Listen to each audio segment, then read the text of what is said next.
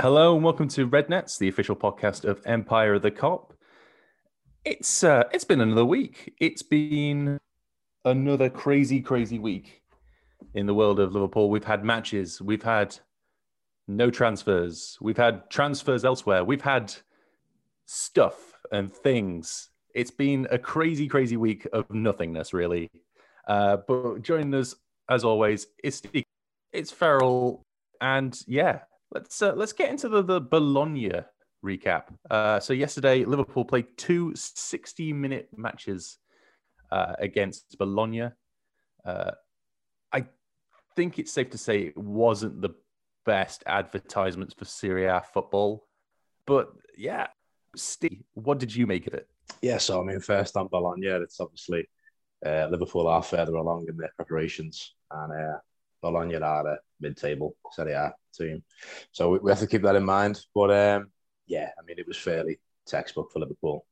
You know, it was it, it, just very straightforward. There was a couple of times where Liverpool probably could have actually took Bologna to the sword a bit more, to be honest with you. But I think uh, the players just in pre-season they're just being a bit creative, being a little bit relaxed. They're not really as drilled as they would be during the uh, full season. That's why we see Mo Salah equal chances that he usually would bury. Uh, you'd have to imagine if we were playing Norwich, he would have scored them.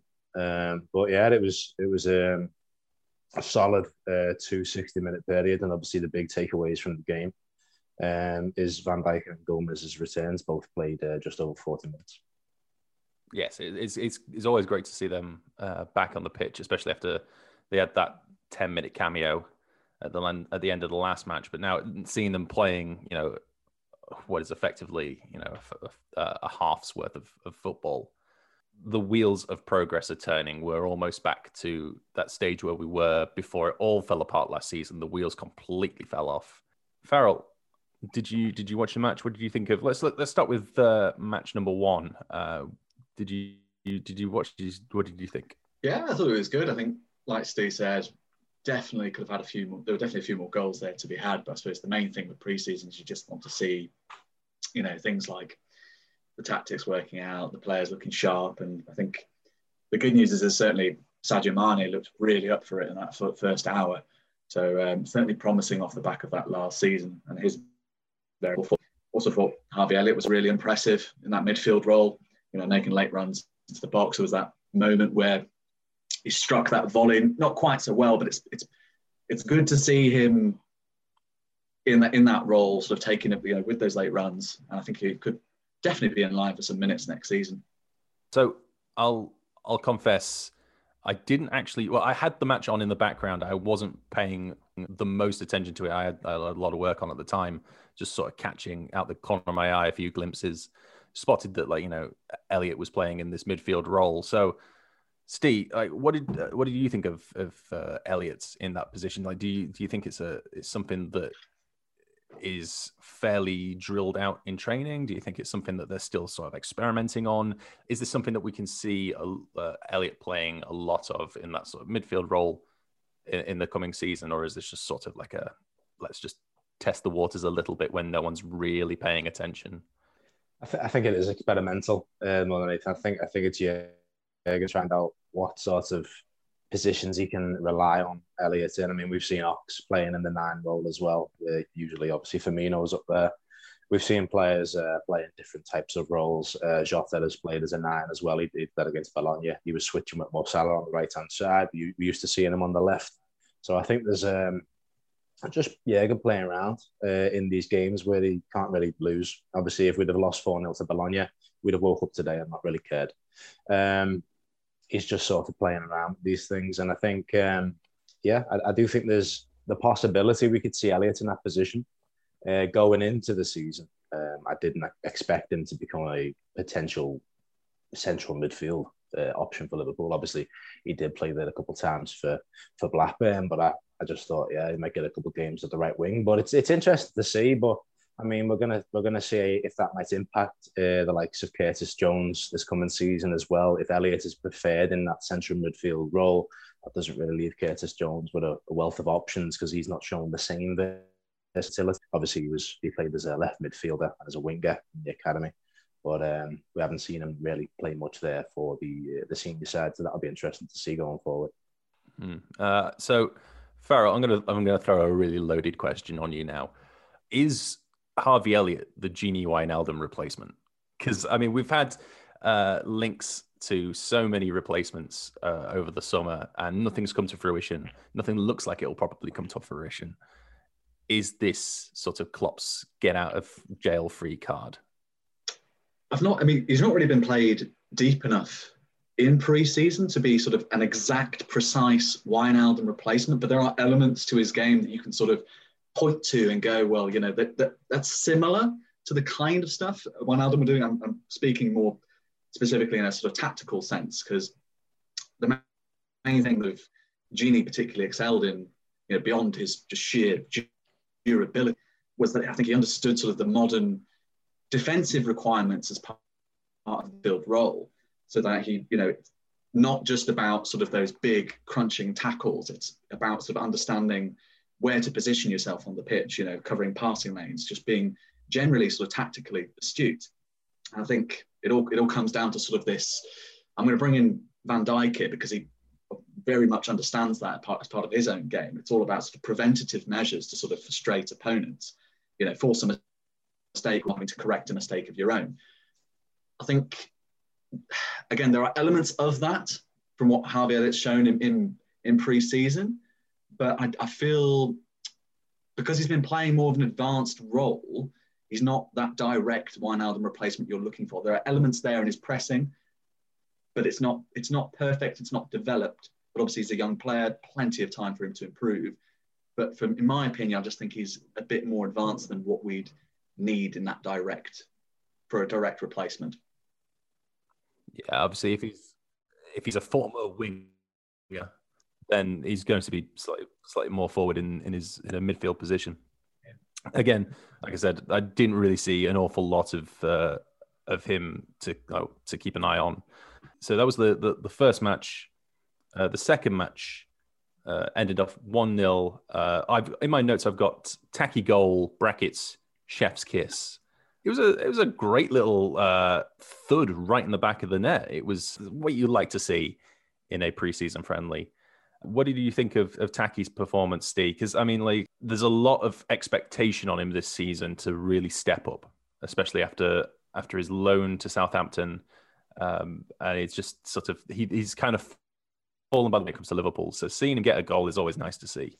Yeah, um, um Taki's goal and um, you know by association, uh, assist uh, is is what you expect world class footballers to do against um, an opposition that were playing like a Sunday league team. Um, they just it was it was uh, to be honest, it was a bit embarrassing for, for Bologna uh, to, to see that, but it was it was a moment of genius from both um, Shaqiri and Minamino, and it shows that uh, there is a mutual understanding among the players that they know to look for these types of uh, runs and look for these types of passes.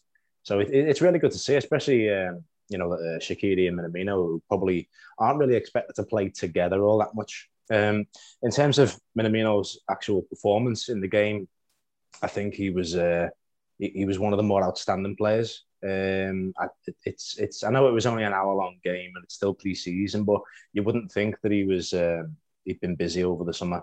Um, he, he was like a machine, uh, and it was one of the things that obviously attracted Jurgen Klopp to him when he played in uh, Salzburg. Um, is is the way he relentlessly presses, and, and we've seen that against uh, Bologna as well. He didn't stop for the entire time he was on the pitch, and um, you know I think he is to impress Klopp because uh, I, I, think he's I think he's aware that he is sort of in a way he does need to prove his worth. Um, and yeah, I'm, I'm, looking forward to seeing what he does in the remaining two games if he plays, uh, and more of them this coming season. So I think he's really exciting player. So Farrell, what did you make of the the second match? I mean, we we also had in that second match we had a a missed penalty from uh, Divock, which I mean you don't you don't really want to see, but I'd rather see missed penalties in preseason friendly than uh, any other time in the season. So if you're going to do something like that, now's your time to be doing it. No, absolutely. I mean, for me, um, again, it was sort of another half where a young uh, starlet sort of excelled. Uh, I think uh, Kaide Gordon was absolutely fantastic in that uh, that second half. You know, he looked very comfortable at a senior level, but then again, you sort of have to take it with a pinch of salt. Up against sort of a mid-table Serie A side, um, but just in terms of just the, the work rate, again, the, the vision on offer, you know, for a 16-year-old, I think it's very impressive. If, if he continues to deliver these kind of performances in pre-season, I'm really surprised at all if Klopp's head's turned and you know hands on a few minutes. Certainly, at the very least, in cup competitions, um, mm. there's a lot on offer there. Also, I think another sort of standout moment for me was certainly Gomez's sort of long diagonal balls, especially if you look with the Tsimikas down on that sort of left flank. You know, absolutely loves going up, doesn't he? but um, yeah, Gomez's diagonals. I think alongside Van Dijk as well, we've really missed that range of passing as, as a part of our forward play. I would say, you know, alongside sort of the loss of crowds, um, lo- losing that that pair, the, that pair of centre backs was absolutely pivotal in terms of how the form of like sort of Sadio Mane and Firmino sort of dipped in the second half of the season. So having those two back, I think, will be really instrumental into see, seeing sort of better performances from our sort of forward line. Uh, Steve, did you make much of the, the second match? Yeah, of course. Yeah, um, aside from um, Minamino, yeah, the, as as uh, Farrell said, Tsimikas was uh, particularly outstanding.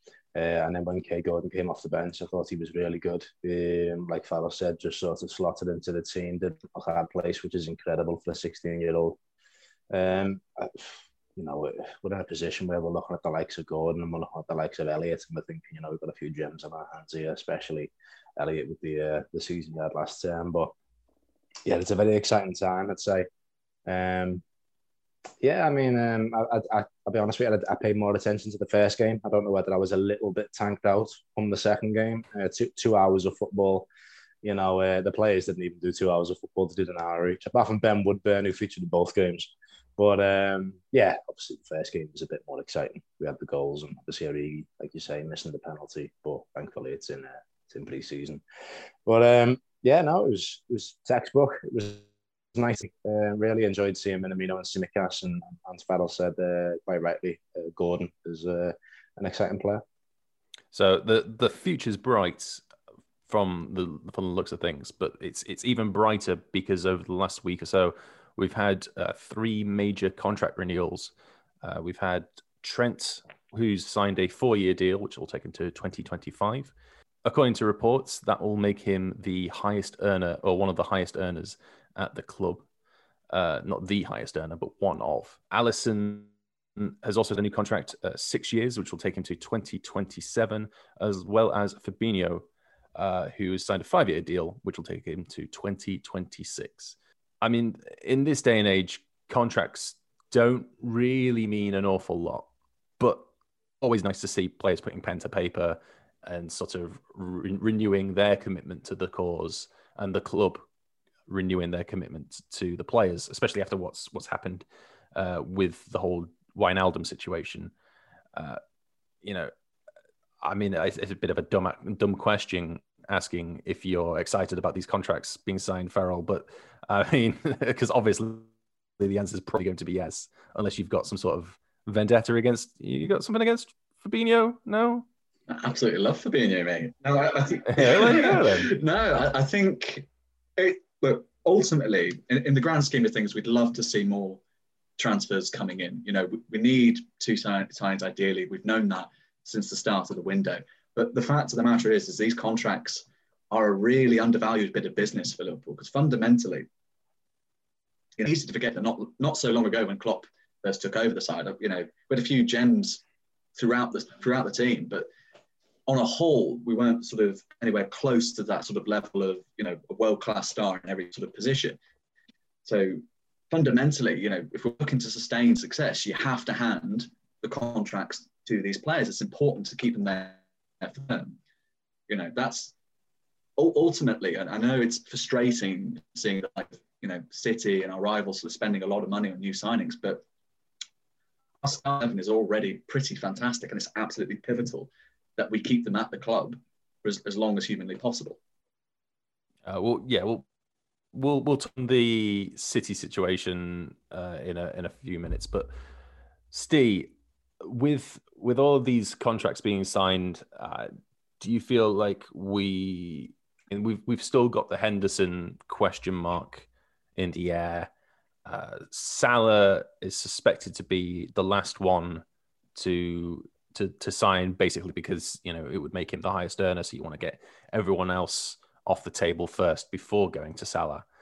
Do you think it's a situation where we're looking at uh, short term financial gain in terms of if one of these players wants to turn around and you know move elsewhere like in, in Salah's situation there's also a, there's a lot of rumors about him wanting to go to Real Madrid obviously their financial situation is is you know messed up at the moment but you know is it is this the club locking players down because they want them around or is this a case of locking players down to maximize any incomings when they go out I, th- I think I think in hand. Um, I do think though. Well, I mean, we've showed it, it, the club showed in the past that it doesn't really think too much in terms of tactical stuff because you know Wijnaldum, Jurgen Klopp's most used midfielder, was allowed to leave the club. so I, I, don't really think they think too much in regards uh, to stuff like that. That's a player who's worth probably about hundred million pounds, and he's gone to PSG for you know obviously buttons basically, you know, just the contract and the agent stuff that they had to sort out. But yeah, I mean, Henderson's obviously a concern going forward. He's got two years remaining on his deal. It doesn't seem to be much going on behind the scenes. And I think the next one after him will be Roberto Firmino. I think it's going to be another player that we're probably going to see in a very similar position where it's going to cause us in the fan base again. So hopefully the club does learn from the Wijnaldum stuff and uh, move forward with uh, Henderson and Firmino. it's tough being a Liverpool fan and seeing like the the slow crawl of some of these sagas, and yet at the same time, you look, you know, just up the road and you see Manchester City, uh, and uh, I mean, we might as well go on to them. Like we're yesterday when we're when we're recording this, uh, Jack Grealish was uh, was announced as the world record, well, record fee paid for a English player, English transfer and that was for a hundred million pounds, which is just, I mean, Steve, the madness that's going on at City right now. What do you make of it? Yeah, it's it's, it's nuts, isn't it? And obviously, there's rumours about Harry Kane as well, and and even more recently, Lionel Messi. You've sort of got to wonder where it stops, really, in terms of which is is one club allowed to spend. I mean, just just Jordan Guardiola's reign. I think I read yesterday that it's it's only about they're a full back away from spending one billion pounds since uh, Pep Guardiola took charge over there, and it's it's just crazy. And you know, uh, it's a part of me feels a little bit I don't know bitter when I'm complaining about it, but I mean, it is hard to watch your club sort of umming and ahhing overspending an extra like 10 million euros on a world class football when you've got Manchester City signing, you know, Grealish, who personally, you know, I think I think he's symbolic of like the dream. Like when you're growing up and you want to be a footballer playing for the local football club and all that, and he came through the youth ranks and he brought the club up to the Premier League, became the captain, and now he's in a position where obviously he's, he's signed for Man City, and it sort of crushed that kind of little boy dream that's that's there. But I understand why he's done it. Obviously, he's moved to what the the best team in the country. You could say, well, they are the current champions. You can definitely say that. So I can see why he's done it, but it's, it's it is hard to see. But yeah, the money over there, it's crazy, and you've got to wonder when FFP are going to actually do something about it. Yeah, it's. I mean, obviously, we've had the. Uh, don't want to get too deep into it because obviously there's there's a lot to go into, but obviously they've had the the legal setback where they've had all the the emails released to the, to the to the public about the investigation into FFP and I mean Farrell the the money churn over at City just doesn't seem to end. Yesterday as well, like Steve touched on there, Lionel Messi was announced as not uh, signing for Barcelona on, a, on another contract. They just cannot afford to keep him on with their current restrictions. Le Temps Sport have said Lionel Messi has so far uh, received one concrete and official offer from the City Football Group, and that is a three year contract which has been proposed.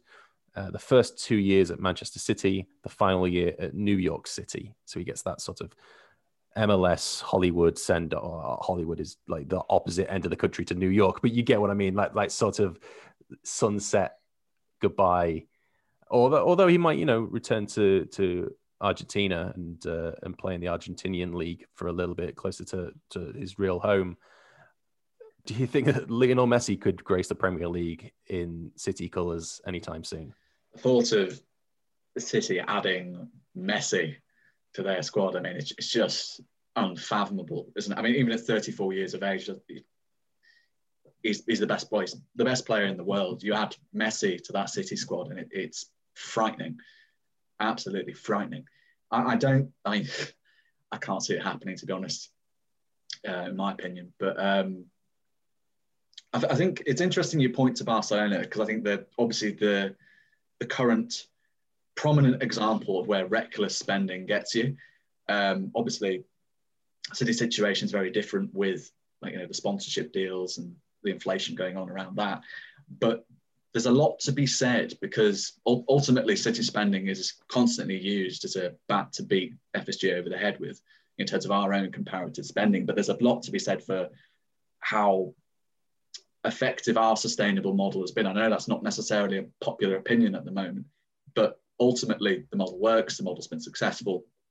A lot of that, or a little of it, depending on your opinion, maybe down is is down to Jurgen Klopp. But um, yeah, I just think it, it's it's worth, it's worth bearing in mind sort of where we've got how we've got to where we are now currently and how I don't know I suppose we have to be sort of grateful for how we're run even though we might not have the sort of financial backing uh, that sides like sort of Chelsea and Manchester City have. It's an interesting point that you raise about you know it being because uh, let's face it with the exception of you know like a two year stint, we haven't really been quote unquote successful. I mean, like, uh, and I say that I kind of sound a bit sort of like a, a, bit. Some people could take that out of context and be a, it's a bit spoiled of me to say that. The fact that we've won a European Cup, a Premier League, most teams would would would dream of of achieving those things, and, and we've done that in a in a small period of time. But like you know, when we haven't been picking up the little cups, domestic cups here and there, you know, I mean, even Arsenal seem to be hovering around the FA Cup pretty much every season. Can you really say that we have been successful when you've got the likes of City spending and the, and they, that's let's not forget that they're usually doubles, trebles, whatever it is, like during Klopp's reign. Like, Steve, do, do you do you think that that's something that is even achievable for us if we maintain this not nickel and diming model? But you know what I mean.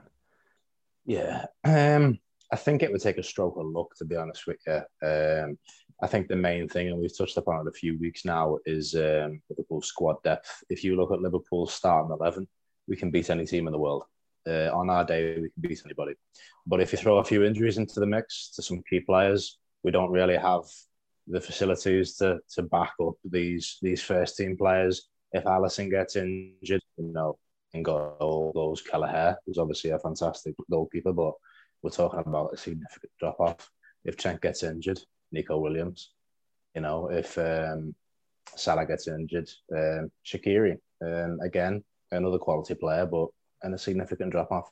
And I think that's really where we kind of, you know, you said it yourself there about, you know, the idea that we're talking about Liverpool winning the Premier League, the Champions League, and not the FA Cup. It's obviously quite a, quite a good position to be in. Some teams would be, uh, would snatch the chance to even play in these competitions, never mind win them.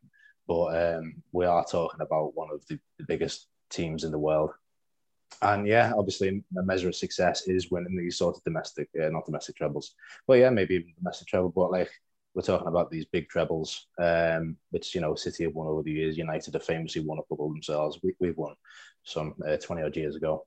Um, yeah, of course, but we we are we are missing that uh, second string, which Man City have have got in abundance. They've arguably got a third string at this point. Um, even Chelsea and Manchester United are seemingly putting together a better second eleven than what Liverpool have got. So yeah, if the stroke of luck really comes from if we can avoid injuries and if we get a few diamonds in the rough that we didn't expect, the likes of Tsimikas, the likes of Harvey Elliott, people that are going to shine in the FA Cup so far. Uh, Farrell, I'm gonna I'm gonna throw a question at you now. So my argument is that we're we're essentially, and this is mad again, mad to say after we've won, you know, Champions League, Premier League. I I would suggest that we're, we're still halfway through building up the ultimate squad, and my and my reasoning for that is that we're, we're still every single time we have a successful period, we get screwed over the next season financially. I mean, look at how. I mean, obviously, COVID is is a bit of an outlier, but when as soon as the the bonuses and everything start to kick into gear, the salary figures go through the roof because of all these clauses that we're having to pay out for, and then you know that that hampers us in the transfer window to effectively build from there. We we've been successful almost too quickly to some extent, and that a slower burn could have uh, could have and still has the potential of creating a greater squad because if we're not hitting as many top targets we are getting these i mean I, this is going to sound like i've got a, a, major you know crush on the domestic cups but if we're winning smaller competitions here and there the salary bonuses aren't kicking in as as effectively as they have been. I mean, we don't have a full insight into everyone's contracts, but you would assume that you know domestic cups aren't paying out as much as the Premier League or Champions League.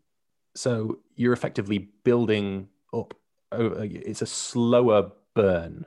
You get what I'm saying? Like, would you agree that a slower build to success would mean that we would have the finances then to uh, to to sign more key players, or do you think we just wouldn't be able to sign the key players?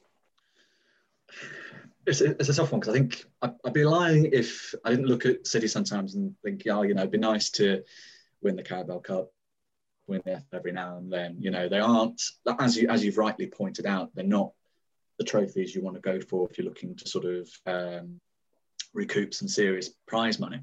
You know, all the, all the money there is in winning the Premier League. It's in winning the Champions League. You know, you, you can observe that simply just by looking the money you get just by making the group stage of the Champions League. I think the problem you have is that to attract the kind of players you need to build that fantastic world beating squad, you need to be in contention constantly for the Premier League. You need to be in the Champions League. You need to be reaching the latter stages of the Champions League. Um, so then you're almost to get that sort of slow burn, as you as you mentioned, you're almost looking then to sort of build young, to sort of aim as I think has certainly been hinted to into that in terms of our own future transfer plans, aim at getting those 20 to 24 year olds and then building that team that's capable of challenging for domestic uh, cup competitions just as much as sort of um, Champions League. Um, it, it, it's a balance. It's a balance, and it's a difficult balance to strike because simply our finances can't compete with the level that City and Chelsea have. It just, it's just, it's not there. So I, I think what, what, I'm what I'm getting at is basically, I think to a certain degree we're always going to have to prioritize that that elite level of competition. Because I think unless for whatever reason we have a change of owners, we, we don't have the financial flexibility to um, challenge for all competitions because ultimately you need a deep squad. And um, well as, as we've certainly seen with City, very few have the finances to fund that sort of welcome 11. So, Steve, on the surface, we seem to have the sponsorship money coming in that rivals the likes of Manchester United. And yet, there they are. They've signed over the last few years, they've signed Sancho, they've signed Pogba, they've signed like all these big players.